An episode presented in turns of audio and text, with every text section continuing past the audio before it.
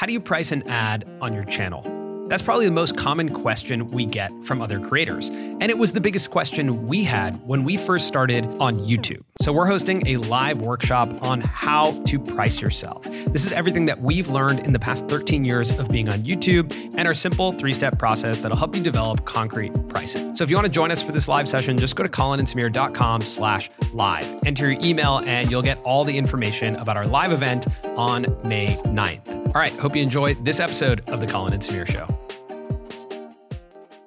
Hey, what's up, everyone? Welcome to this episode of Creator Support. Today, we're going to be talking about the anti thumbnail theory. Also, today on the show, what's up with all these creators making so much money on Snap? Like, should you be starting a Snapchat show? We also discuss the Hollywood writer's strike and if YouTube creators are responsible for killing unions. Not fully responsible, but like partly responsible. All right, if you make it to the deep end, let us know. Last week was a really big week for us. I mean, Doja Cat. Is that what you were talking about? Yeah, I mean, so okay. For reference, if you don't know what we're talking about, Colin and I were part of Brandcast, which is uh, YouTube's upfront. It's essentially where YouTube does a big presentation in front of um, all the big advertisers, Yep. fifteen hundred people uh, in the Lincoln Center in New York, and presents kind of what's going to happen in the next chapter. One of the biggest things was the NFL. The NFL's partnership with YouTube and Sunday Ticket, Mhm. which is super cool. Um, Deestroying was there with the commissioner of the NFL, Roger Goodell. Eric was on stage. Airrack was there. Michelle Khare. Yep. Um, Jacob Collier, who's a great musician. Beautiful voice. And then. Doja Cat closed the show, and Colin and I introduced Doja Cat, uh, which was really fun. And we did a big segment on, you know, the future of advertising on YouTube. YouTube keeps bringing us these interesting opportunities. Last year, we introduced Diddy. P Diddy. P. Oh, no, Diddy? Diddy. Diddy. Diddy. You're right. Diddy. P. Diddy? Yes. Diddy. Yeah, you're right. We introduced There's Diddy. always a great musical guest at at these YouTube events. and we've been fortunate to Yeah. introduce them. But the production was just such a big scale. And it, it was, I mentioned this last week of just kind of the emotion of seeing our face on this big poster in New York. And I think even more so this week, being on stage and having like this this massive production and, and having it say Colin and Samir and then being able to to speak on behalf of YouTube. It's been this really cool thing of being able to like shape this platform that we've dedicated so much time to in our life, you know? Uh, that's that's been a really cool thing. So that was Wednesday night, and the next day we launched the Discord, which was like a whole nother emotional r- roller coaster, uh, and just like an incredibly exciting day. It- it- it- when we when we pressed, uh, Felt like I was hooked go. up to an IV yeah, of just like internet yeah, yeah, power yeah. and like social media content and engagement. It was just nonstop. I was so sucked into the Discord. Yeah, the right when the Discord launched, it was just like, I- mean, it's a very unique opportunity to see the physical manifestation of our community. Yeah. Like actually see people come into the space, uh, and and the type of people who come in, right? And Mhm. it's the first time you really face your audience. and we've spent years sort of aggregating and collecting a group of like-minded people. Yeah. So to then all of a sudden just be in this digital space with them Yeah. where you can all interact and there's all these different channels and every channel is a place that I kind of want to spend some time and hang out. yeah, totally. You just can get lost in it and you and I both got lost in it. Oh, of course. How could we not? Again, it's like all this this work of of building a community. People talk about community a lot. You know, a lot Yeah. of people in the creator economy talk about community, but what does that actually look like? And we got to face it and be like, "Oh, this is what it looks like. This is Mhm. our community." It was really cool too to see who was joining. Not Yes. only creators from all over the world, shout out to everyone from Australia because there were Oh, we got hold on. We got to read this. This is from the Discord. Uh, this is from Pete THT. He said, "Honestly, if there isn't a shout out to all the Aussies in the Discord on the next potty, I'll be spewing." Whoa, that's a lot of uh, Australia. Aussie lingo. Yeah, yeah, yeah. But Pete, there's your shout out. So Yeah. please don't be spewing. So not only do we have creators from all over the Yeah. world, but we also had uh, people who work for creators, Mm-hmm. which has been really interesting. Yeah. So right after Dude Perfect released this like crazy, you know, highest trick shot, Yeah, um, which was an awesome video. Was like world record, world record basketball shot. crazy video. Um, but Matthew, who works for Dude Perfect, head of social, like immediately when that video was posted, posted four thumbnail options for the video that they were considering and posted it into the thumbnail feedback Mhm. uh, part of Discord and and asked for you know what everyone thought. And then posted analytics in the analytics channel. That's right. Yeah. Super cool. So we have people who are working for creators, um, creators themselves, and um, the introductions channel has been a really cool place because we asked people to make video introductions. So I, I actually wanted to play one of them. Okay. This was uh, one of my favorite introductions over the weekend.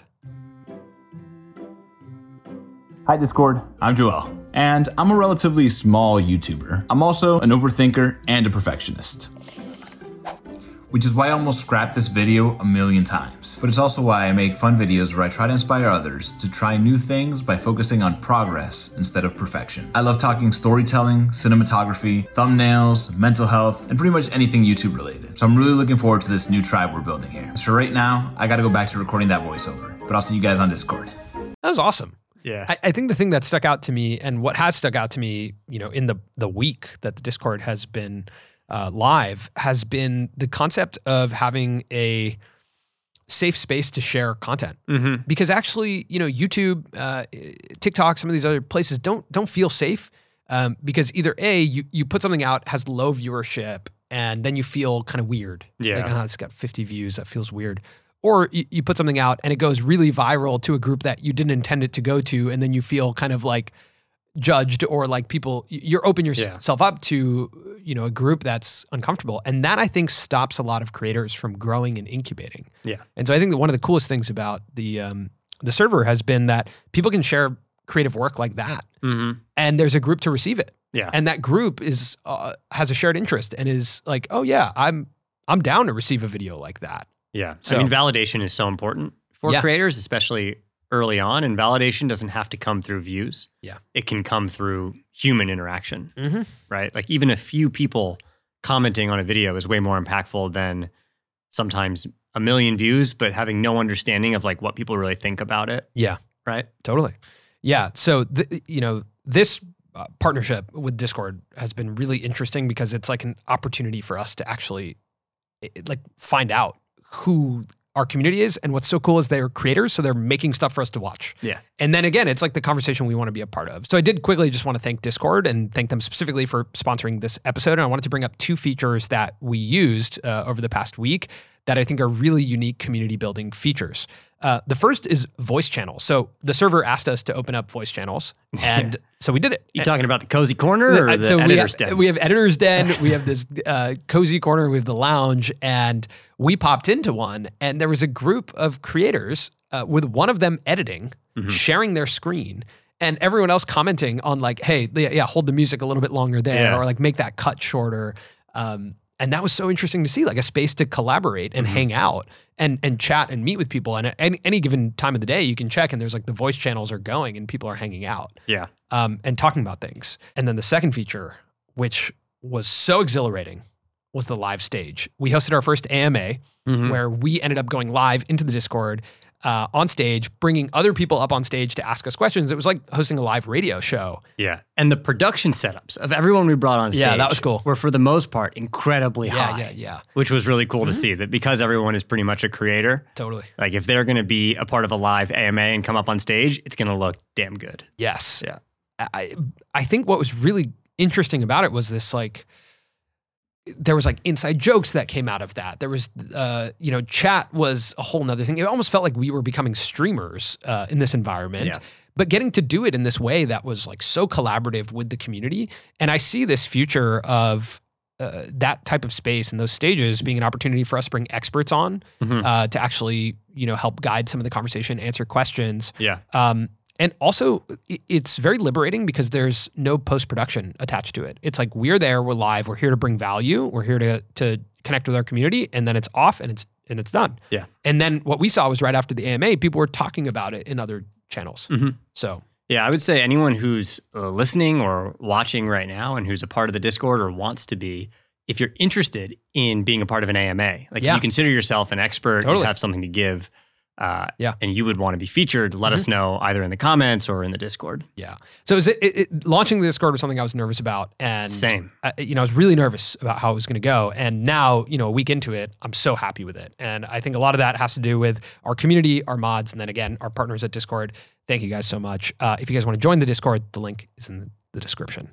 Um, a lot happened in the world of YouTube as well. We should talk about some of that. hmm Linus stepped down as CEO hmm and just kind of like the Linus company. Yeah. Um, and I thought that was a really interesting thing to bring up. So, you know, he's stepping down as the uh, CEO of his company and moving into more of like a visionary role, right? I think I think he's calling He's himself like the chief- remaining the creator, yeah, chief right? not visionary officer. necessarily Yeah. the operator of the business.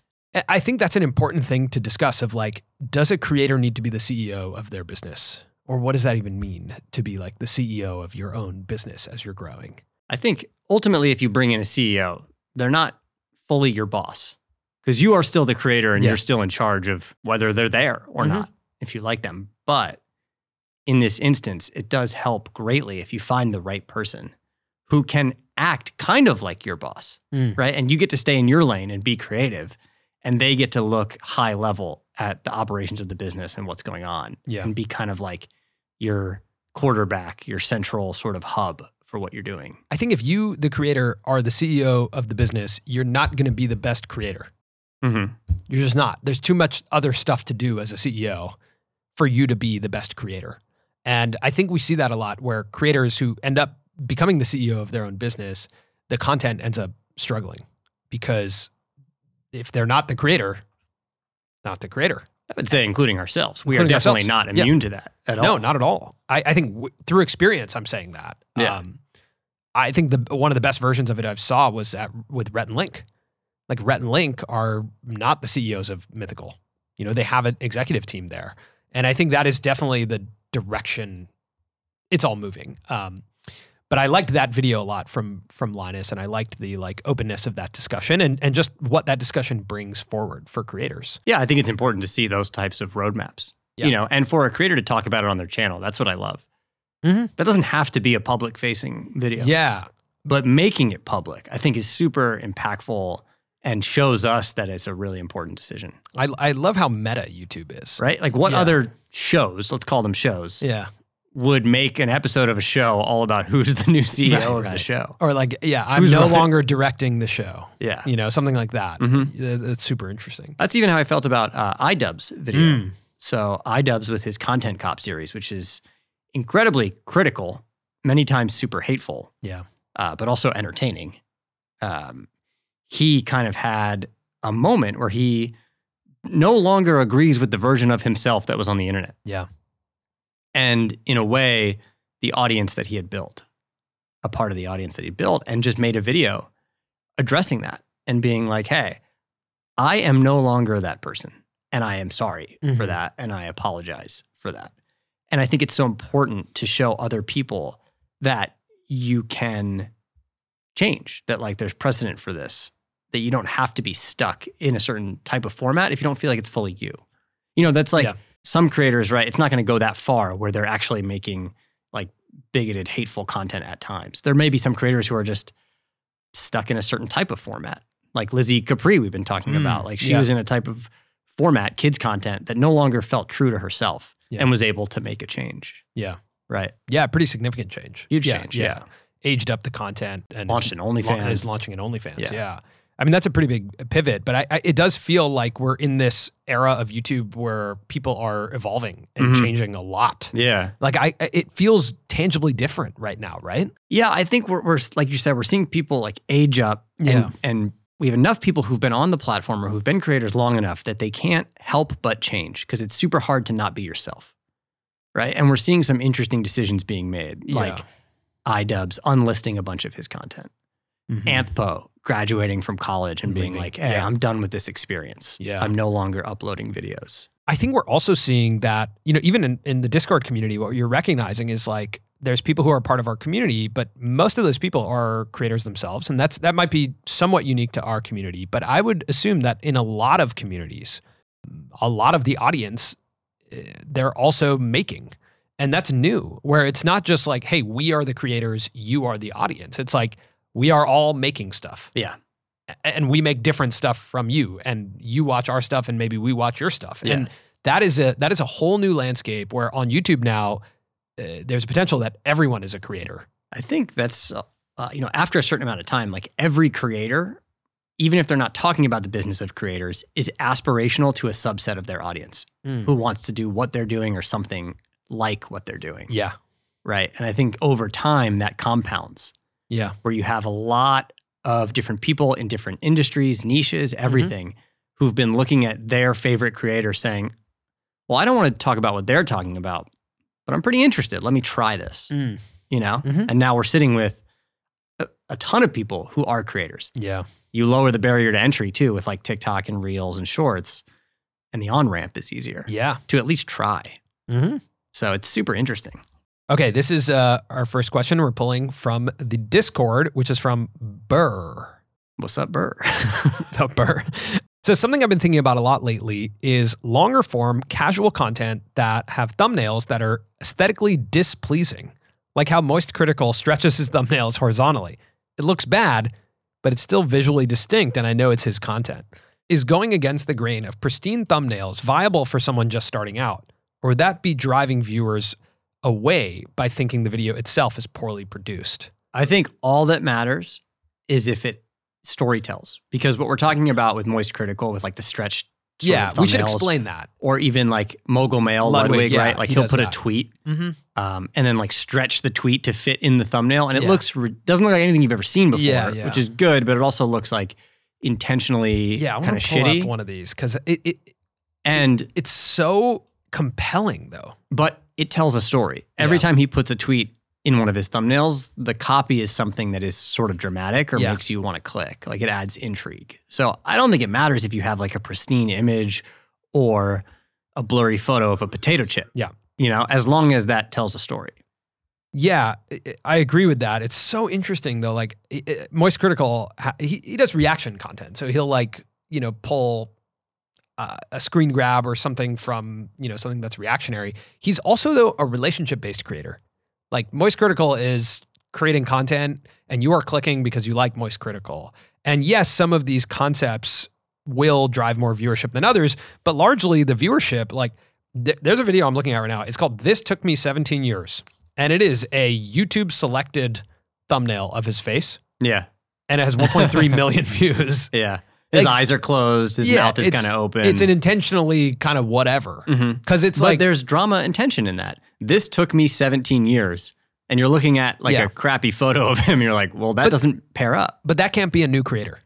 True. That can only that only works at 1.3 million views because it's Moist Critical. Yeah. So I th- that's the question that he's asking is, you know, can you do this as a as an up and coming creator? You know, we're also looking at another one, Disney's latest failure. It's kind of like a ridiculous screenshot where you can barely read the headline. yeah. But Disney's latest failure, uh, it's something that we were talking about in the thumbnail feedback um, section of the Discord um, about like unclosed loops of saying Disney's latest failure suggests there's a failure that Disney just went through. And I don't know that. Like me right now in this moment, I have no idea what he's talking about. Yeah. And then the thumbnail shows a headline. It's like, oh, there's a headline, and I can kind of see it says Star Wars. So now I'm like, my interest is peaked enough that even after we're recording this, I'll probably just check this out because I can't not know what this is about. That might work for a new creator. That though. might work for a new Yeah. creator. Um, but this took me 17 years, might not. I, I agree. I think the like the concept of aesthetically displeasing for the like in, just to be against the grain, it's not going to work if you're just thinking that this is like creatively what works. It is Yeah. like storytelling. It Mhm. is. It is uh, also being really topical. Like Moist Critical and Ludwig with Mogul Mail are incredibly topical. If there's like a tweet that goes viral, that's what they put out. Yeah. You know, it's it's whatever that moment is. They are commenting on the moment. I think like with with editing, with uh, graphic design, with all of this, like I am more attracted right now to the more lo-fi styles. hmm I think because I'm almost over. I've been edited at so much, you know, as a viewer. Yeah. I think you can predict what's behind the thumbnail, and that's probably, or at least you think you can. So you are less inclined to watch. Right. Right. With something that is like lo fi, it's perhaps more singular, is your thought that like this is a unique video. Yeah. And I would say, you know, just to answer the question too, it's like for a brand new creator, what I would really think about is how does the thumbnail, how did the thumbnail and title play off each other? How do they complement each other? Um, just try and make sure they're not saying the same thing. And if you're new, like you are going to have to cast a wider net um, to reach audience. But I, I think when you get to a point where you have a dedicated community, you can kind of play around a bit with Mhm. with these loose thumbnail formats. Um, and again, if you're a streamer or if you're like someone who has a lot of clips, like Ludwig or Moist Critical, it's a, it's a bit of a different thing. So yeah, but I, I think we'll probably see more of this. We'll see more of Mhm. like like toned down thumbnails. Like I think we talked about Colt Kerwin's video before, but I think that was a version of a thumbnail that was like pretty chill. And it's not like we haven't of his seen those before. No, Right? we've seen it Like, before. It's Yeah, just a little bit cyclical. yeah. All right. Next question from the Discord from Yikes. A few weeks ago, I got an email from a publishing company offering me my own Snapchat show. I didn't think much of it until I watched Tejas' new video. Would it be worth it? I hear Snapchat pays a crazy amount, but I'm not sure if I'd be able to commit to doing it while also doing YouTube. And I don't want another platform to take priority. Not to mention still being in high school and barely being able to manage the workload I have without adding another platform. So in Tejas' video, which we can link in the Mhm. description of this episode, uh, he dives deep into why David Dobrik uh, has abandoned YouTube for Snapchat. Yeah. And conducts some pretty interesting interviews in there Mhm. and gets to the bottom of kind of how Snapchat works, right Works, now with yeah. stories. Yeah. And what he found was that, you know, people are posting 70 to 100 stories a day. Smaller creators can make crazy. like, you know, uh, a thousand to 3,000 a day, which is like really, really, I mean, that's really crazy. significant. That's crazy. and so then you think about what someone like David Dobrik is making at a million views per day, uh, posting 300 snaps a day. Like it's, it's absurd. I'm not a mathematician, No, you've never been. never been. But $3,000 a day for 30 days. Yeah. Again, I said I'm not a mathematician. Yeah, I we'll just, leave that I was there. just, that's neither I was just saying the, us. That's not for us to do. That's not for, for Yeah, neither of someone us are else can mathematicians. Someone that. can put that in the comments how much that is. Yeah. But for a, for a young creator like that is it's very hard to say no to. And this is low lift. This is like yeah, you're posting, posting photos of whatever, Mhm. 70 to 100, and the ads that play in between these stories, Yeah. you get a cut from Yes. Snapchat. But I think these amounts are probably inflated right now. Because I don't know if I believe The moment is right now. I don't know if I believe that the style of content warrants high advertising dollars over the long term. yeah. Right. So it seems like a play of let's get creators talking about it, let's pay top creators a lot and see if that trickles down and people start picking up stories. Yeah. And then ads come. It's like, can it be a self fulfilling prophecy? Which maybe it can. Of like, hey, Snap's the place to make money, inflate the amounts, people start coming to Snap, then advertisers come too. Yeah. It could happen. It could happen. but right now it feels like a moment. Yeah, it, it is a moment. And I think um, th- there's a couple different versions of Snap. Like, I think Yikes, what you're talking about is a Snapchat show, Mr. Yikes. Mr. Yikes. Yeah, which is different from Stories, which is different from Spotlight. I, Mhm. and, and I'm not super familiar with Snap, so I'm I'm interested to hear in the comments uh, people talk about Snap. But I, I think that the the zoom out it says, would it be worth it? And then goes on to talk about, you know, I'm barely able to manage my workload being a high school student and a creator. And I think the question becomes like, what is the desired outcome for you as a creator? Is it that you make the most money? Is it that you make the most interesting content? Is it that you build the deepest connection with your audience? And all of those things can happen, but I think you have to prioritize one at a time. And if if if the question is how do I make the most money, then you're looking for efficient ways to make content and make money doing that. But in my experience, that will lead you down an empty road. Like you you will yes, sure you will monetize, but you'll be waking up and being like, "Ah, I have to post a hundred photos, a hundred videos on Snap today. And if that doesn't naturally come to you, if that feels like the only reason you're doing it is for the outcome that you're hearing that people are making three thousand dollars a day, maybe you can have some short term excitement, but it's not going to lead to a, a place of like creative fulfillment. I don't think. Mhm. And uh, you know, we've been offered uh, Snap a lot, and I think it's interesting. If we had a if we had a system for it, like the Snap stories, I'm not sure we could. Snap stories, I don't think. I don't we think we could bring that into our Yeah, workflow. I don't think it's like not No. super natural to who we are to No. like post a ton of photos all day. Yeah. Um, maybe if we had someone on our team helping us and we thought the content was interesting, it could happen, and it we could turn some of our episodes into like a Snap show. Yeah. Um, I think that's a possibility. And Yeah, sto- be- I'm specifically talking about stories. Like I don't think we can do stories. Yeah, I do think it's a good opportunity, you know, to find new audience and like be in a new place. I Yeah. just don't know if we have the process or the people right now to prioritize that. Yes. Like we got enough going on So- and we're focused on this. Yeah, and I- I, need to have a deep connection with the audience and who the audience of Snap is. And and I'm not 100% sure exactly who the audience of Snap is. I think if I could solve that, I would understand how to provide value to that group.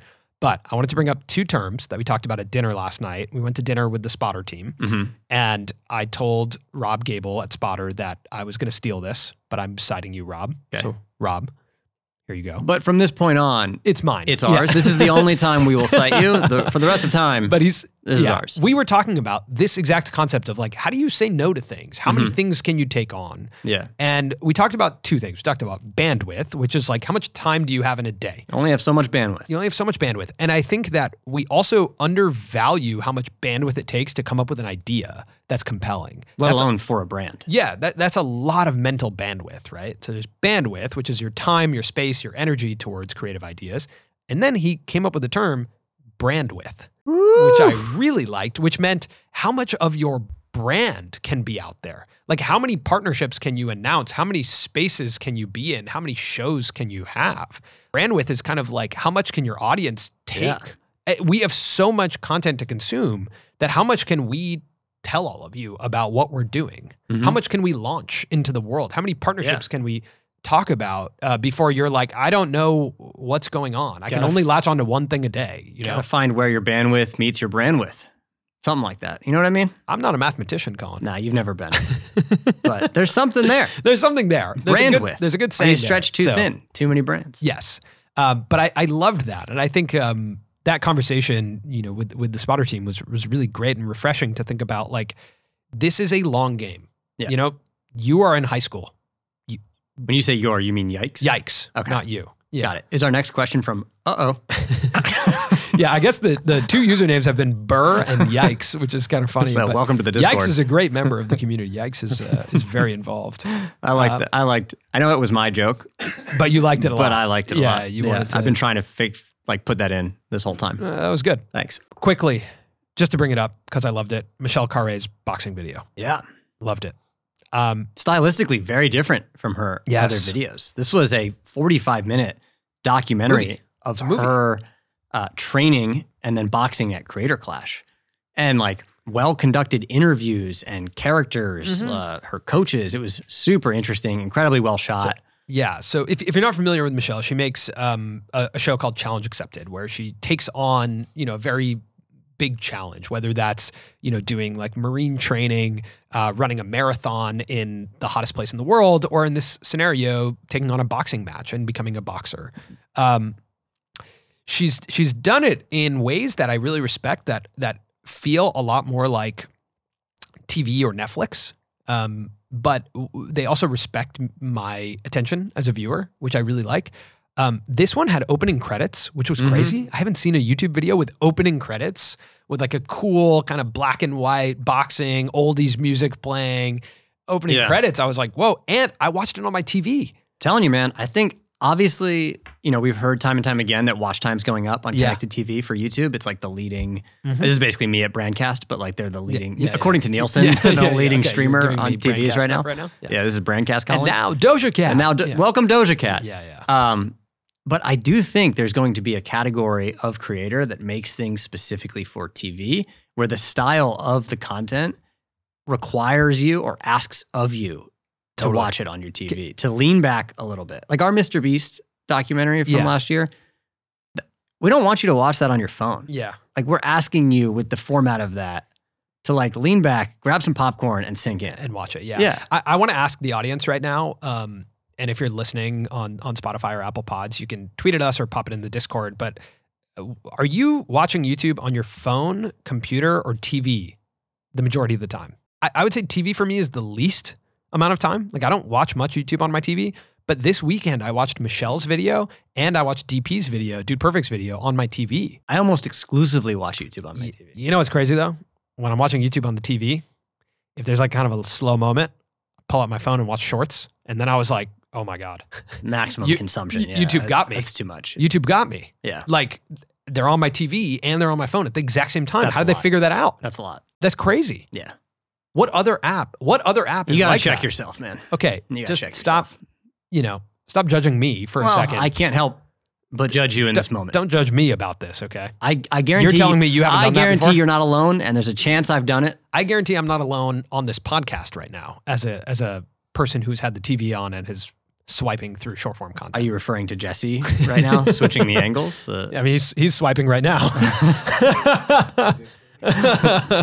okay, he's in Discord. all right, got it. Um, yeah, I thought that was really interesting though that like YouTube was on both of my screens at the same time. But I agree with you. I think uh, TV is going to be a, a, a big factor. But I wonder if like retention will take into consideration where someone watched it. Because like when I'm watching something on my TV, my nature is I'm less likely to click off of it because it's hard. It's like the remote is kind of like annoying to do. Yeah. But on my phone, it's really easy to click off, hmm right? I mean, you can be scrolling while, while you're, you're watching watching, in the corner, which is crazy. Yeah. super interesting. But y- YouTube being watched on TV brings up this next question from the Discord from Ramses. And Ramses says, "Did YouTube kill unions?" As I ponder the ongoing writers' strike, the complexity of their fight resonates with me. Platforms like YouTube have revolutionized traditional compensation systems, particularly residuals, creating a new landscape that we're all trying to navigate. As YouTubers and creators, we must critically evaluate our role. What part do we play in this reshaped domain? How does our presence and influence affect these critical issues? Are we unintentionally contributing to the decline of these unions? Is it time for us to band together and unionize for our voice to be effectively heard? A lot of questions in there, but a, but, a- but a really interesting topic. We should explain a bit. I, I think we've talked about it, but like the writer's strike, the concept of unions, like what is happening in the traditional world, um, and how does that relate to what's happening on YouTube? Uh, first off, I would say I think we should bring someone on Yeah. the main channel probably to talk about this because I've just been learning from afar. Like I am not a part of the Hollywood system. I Yeah. am not familiar with it, and I've been trying to learn. But um, right now, the writers, the Writers Guild of America, are striking, Mhm. and I think I said on a past episode that it's like 9,200, but I think it's actually close to like 11,000 uh, writers Wow. in Hollywood right now. And they're demanding um, a few things. One of which is uh, that studios don't use uh, AI. AI. Mm-hmm. Another one is that It's like the connection to, to royalties, right? connection So, to like, royalties. That's a big yeah. part of it. Basically, there's this huge change where, you know, in the past, if you written uh, 22 episodes of Seinfeld, those are still being showed on TV networks today. Those networks are advertising based.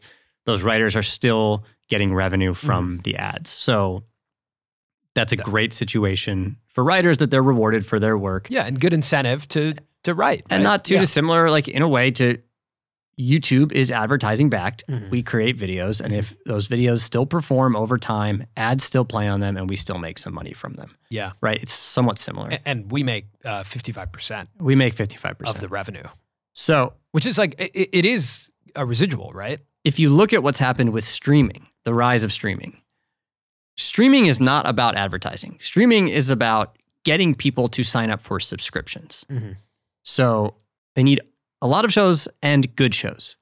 They need this cycle of content coming out, coming out so that you sign up for Mhm. Netflix or you Mhm. sign up for Hulu. They're not very public at all with their numbers. Yeah. So that complicates residuals. Complicates yeah. residuals and it complicates when you're not advertising backed, it complicates how much money from subscriptions goes to each show. Mhm. So if you have a show that brings a lot of people to Netflix, it does really, really well. You're not getting paid that differently as a writer as a show that doesn't perform well because you don't really know how it performed. Yeah. You might have an idea, which is difficult because you could have a show that's a cultural phenomenon. The structure should be that you're incentivized to do well Yeah. and get paid if the show brings subscribers more and more. But it's difficult. It's It's, very- it's, it's yeah, more difficult on streaming than it is advertising. So that's part of what they're looking for is like better residuals. And also, what's happened is that uh, shows there people are ordering less episodes Mhm.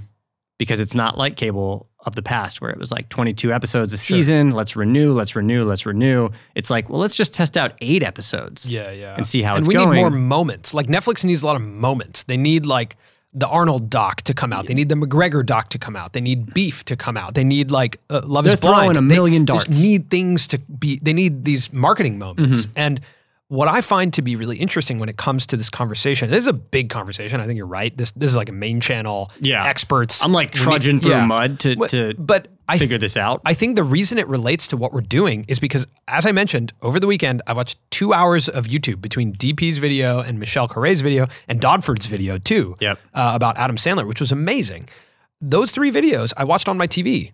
And that means I didn't watch Netflix. That means I didn't watch Hulu or, Yeah. or TV. mm-hmm. I watched YouTube.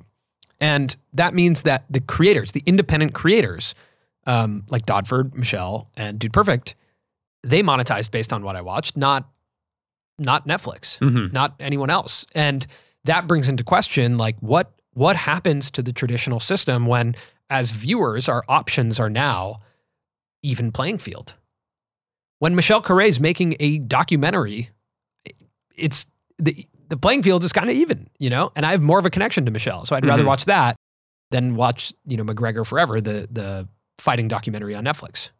So that's like a that, that like that, that is a big confusing part of this that I think it would re- be really good to get an expert on, or if Mhm. anyone in our audience is, ha- knows more about this than us. Um, I think this is a great discussion and something to also inform what does the future of YouTube companies look like when it comes to incentivizing and um, compensating the, the team, right? Like, what does it look like as you Mhm. start to put this together? As these worlds are starting to get more and more similar, what what can we learn from the way this is being conducted? Yeah, I mean, we know multiple creators who've hired people from more traditional Yeah, backgrounds, from, from Hollywood backgrounds, from Hollywood now. backgrounds right now, which is interesting. And granted, a lot of these roles are for unscripted shows. Like YouTube is such a home for unscripted narrative shows. I think will be on streamers. I don't know if I Mhm. see a future where shows like Severance and Ted Lasso roll out on YouTube. I just No, think the I budgets are too high. yeah, it feels unrealistic. but I think me. we'll see a rise of of unscripted, where like you know, in the last writers' strike, we saw a rise of reality TV. Yeah. And I think the rise of unscripted mean this time around means a rise of content on YouTube, Mhm. you know, and potentially TikTok and all these other formats where advertising dollars are there. So like creative people now might come over here, right? Who used to work in that system. I don't know. It's I, think this is a much bigger discussion than, you know, just this short chat it's- about it. It's interesting. I think what Dodford is doing is worth talking about Mm-hmm. because he's making these short documentaries right now about traditional Hollywood actors Yeah. and entertainers and directors. And they're phenomenal. Like they're really, really, really good. To make what he's making and put it out on television or on a streamer would be really difficult. Super the, difficult. The clearances you'd have to get oh yeah. for all of that footage that he's using, Yeah. right? Um, the people who would have It'd be to nearly be impossible. It'd be nearly impossible. It would take the, years. The sign off from all of the companies that own all of that footage, The name and likeness. the name and yeah, likeness the- of yeah. Adam Sandler and Steven Spielberg, how the story is being told, Yeah. almost impossible to make that. the amount of archival footage he's pulling is insane. Yeah, Yeah. the chance of making that on traditional media is Yeah. slim to none. And if you're unfamiliar with Dodford, you should become familiar with him. Check out his channel. He's making these documentaries about Yeah, like not only he started talking about some YouTube topics, but now has grown into more traditional media. It's like story of Steven Spielberg, story of Donald Glover. Like they're- it's really cool. Um, but I agree that is that is nearly impossible. But our culture on YouTube is a lot more like the tech culture of move fast and break things, where it's like, no, I'm not going to go get clearances for that. it's like a digital scrapbook. It's I just all pull good. what I yeah, want. just Yeah. pull whatever I want, whatever footage I want. I'll just put it together, and then boom, Yeah. and I have a sponsor on it. And I have a million views, and it's like grow an audience based on it. I think the risk over time maybe is that that culture changes. yeah, if that culture changes, that's going to change a lot. That's going to change That's a going lot. to change a lot. Yeah. The, the the convergence of these worlds is going to be really impactful. Yeah. Uh, and it, it feels like it's been like slowly happening for a decade, and this writer strike might make it happen faster. Yeah. Um, but I don't know. I don't know. We'll see. Um, good topic. mm-hmm. Good topic. Maybe we'll we'll pick that up in the Discord. That's Yeah. that's a good topic. Um, I think we're in the deep end, Colin. Which Are we? which feels like um, there there is a deep end channel in the Discord, and people are spending a lot of time making graphics of Yeah. us. Now there's some really good ones of us sitting at the set with snorkels on with bubbles coming out, but my favorite one was this like time lapse of someone making this like Photoshop GIF of us underwater uh, wearing wetsuits and like a fish goes by and goes through our, our goggles. Like Mhm. it was so impressive. Yeah. Thank you so much for making that. And here we are in the deep end. I got a gripe if we're here. Yeah, sure. Uh, this is a mid show gripe. Cockroach in the bottom left side of the office. Dead. Not happy about it. Okay, we'll move out. That's, that's, yeah, I think that's, we should move out, that right? might be the end of the show. I don't know. I- but that's also the nature of having like a studio. You know, being every like, studio we've every ever had, studio any type we've of ever office had. has had a cockroach. always. I think it's the nature of like production gear. Like the cockroaches see it and they're like, there it is, cameras. Maybe Jesse can grab a shot of it, but it is just looking at me in the face right now. and well, it's like- dead, right? It's dead, but Scary. but I'm not happy about it. no, I, I That's hate a- cockroaches. That's a gripe. Mm, terrible. Good gripe. Thanks. Also, great gripes in the gripes channel. yeah. Great gripes. Yeah. Uh, Nate from Published Press talked about a baker's dozen and saying like, what's the deal that bakers just get to have this mathematically incorrect version of a dozen? Yeah. All right. Question from Luke Harris uh, Does Colin have more than one jumpsuit? The answer should be yes. And we all want to see the photo of the closet dedicated specifically for jumpsuits. That actually would be really funny. I, I'll, you know, I got two jumpsuits. I got a summer suit and a winter suit. I hope we get a jumpsuit sponsor. Like I think a patch that goes on there That's interesting. That's rotating would be really cool. I'm open to but, it. but it, it would have to be like completely kind of random, like like a local auto body shop. You know, I'm open to a local sponsor like if anyone. Pico Wheels. Yeah, you know, I yeah, think that should sure. be so funny. I'm open to a patch sponsor for anyone listening or watching. That'd be Uh, great. Sure. Yeah, Love I'm that. open to it. Okay, Mr. Swift says, I'm about to graduate from high school next month. What are some things I should do to make the most of it? Like, if you could go back, what would you have done? Good question, Mr. Swift. That is a good question. I think I would have taken a year off. Me- actually, Me too. There's I would have just- done a gap I'm, year. I'm sure that's a common response, but uh, as you get older, it feels like there is uh, few. There are few opportunities to travel mm-hmm. and just see kind of what happens. To get a job that you know doesn't need to be your whole life, but Yeah. that pays the bills, and to try and move around a little bit. Yeah, and to do it without heaviness. Yeah, You know, to do it without so much weight of responsibility and and and all of that. If you have that opportunity, um, going back, like I, I feel like I had that opportunity and I didn't take it. Mhm. um, of traveling. And I think I needed a lot more perspective on life before I went to college. And it would have been helpful to have more perspective. And I think I was in a rush. What's ironic is like I was in a rush to go to college and, you know, do something entrepreneurial or get a job that then could allow me to have the freedom to go travel.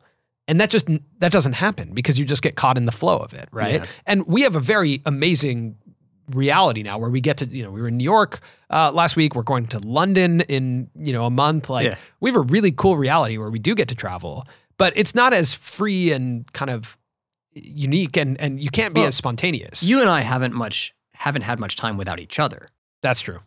too. You know what I mean? So Yeah. like coming out of high school and getting a truly solo experience Yeah. to travel without Yeah. to be like, who am I? I think the thing to Is something that you and I Agreed. probably would have enjoyed. I think the thing to note is like to be an interesting person, to be an interesting writer, to be an interesting creator, to just be an interesting human being, you have to do interesting things. And I think like allowing yourself to do unique and um, different things when you're young is is like if I could go back, I would do that. I would travel and maybe get a job overseas or like just see more interesting things. Um, not to bring up AI. May I? May I bring up AI? Was that your AI voice or was that you? but your the output is only as good as the input. Ah, In so you're AI. saying like with humans Yeah. as well, the output is only With as good as humans, the like input.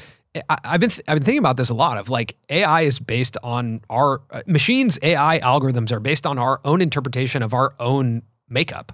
Where it's like if you have really good input, you'll have really good output. Mhm. So like when you go to a really good school and you learn a lot of really interesting things, you output as a more intellectual person. Mhm. So you just think about it in the context of like, what do you want your inputs to be?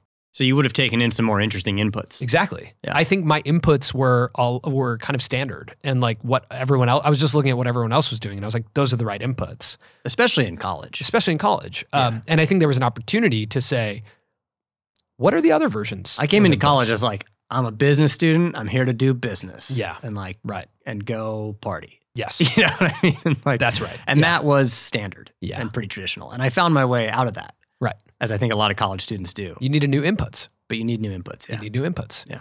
Okay, that's where we'll close today. Um, Thank you so much to everyone who has joined the Discord, everyone who joined our first AMA. If you were there, you were part of something really cool with us. That got wild. That got wild. We'll be doing more of those. We're in the deep end right now. We ended up in the deepest end. Yeah, yeah. If you haven't joined the Discord server yet, the link is in the description. Thank you again to Discord for being great partners, and we will see you in the deep end or the deepest end.